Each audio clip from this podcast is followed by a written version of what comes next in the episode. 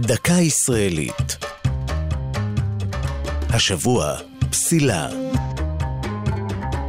והפעם, טרזן ואייכמן. מסתורין רב עפף את פרשת לכידת הפושע הנאצי אדולף אייכמן.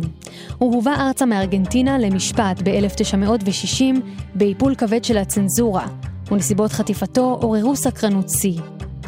או אז פרסם הסופר זאב גלילי בחוברת הילדים דן טרזן סיפור גבורה, שדמה באופן מחשיד לאירוע המדובר. דן טרזן היה מעין גרסה מקומית לגיבור הג'ונגלים. גלילי גייס את דן שלו למוסד, ובאותה חוברת הוא מגיע לארגנטינה כשהוא מחופש לילד אינדיאני, חוטף שם את רודולף טייכמן, ומביא אותו ארצה בתוך תוף ענק. החוברת הייתה להצלחה בדוכני העיתונים, ובציבור פשטה השמועה כי אופן לכידת אייכמן לא היה רחוק מזה שתואר בדן טרזן.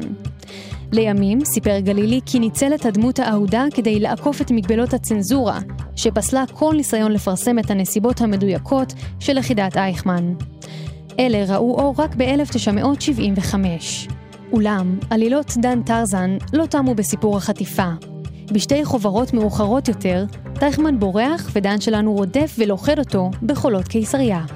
זו הייתה דקה ישראלית על פסילה, טרזן ואייכמן. כתבה נועם גולדברג, ייעוץ הדוקטור חיים גרוסמן, מפיק יואב אונגר.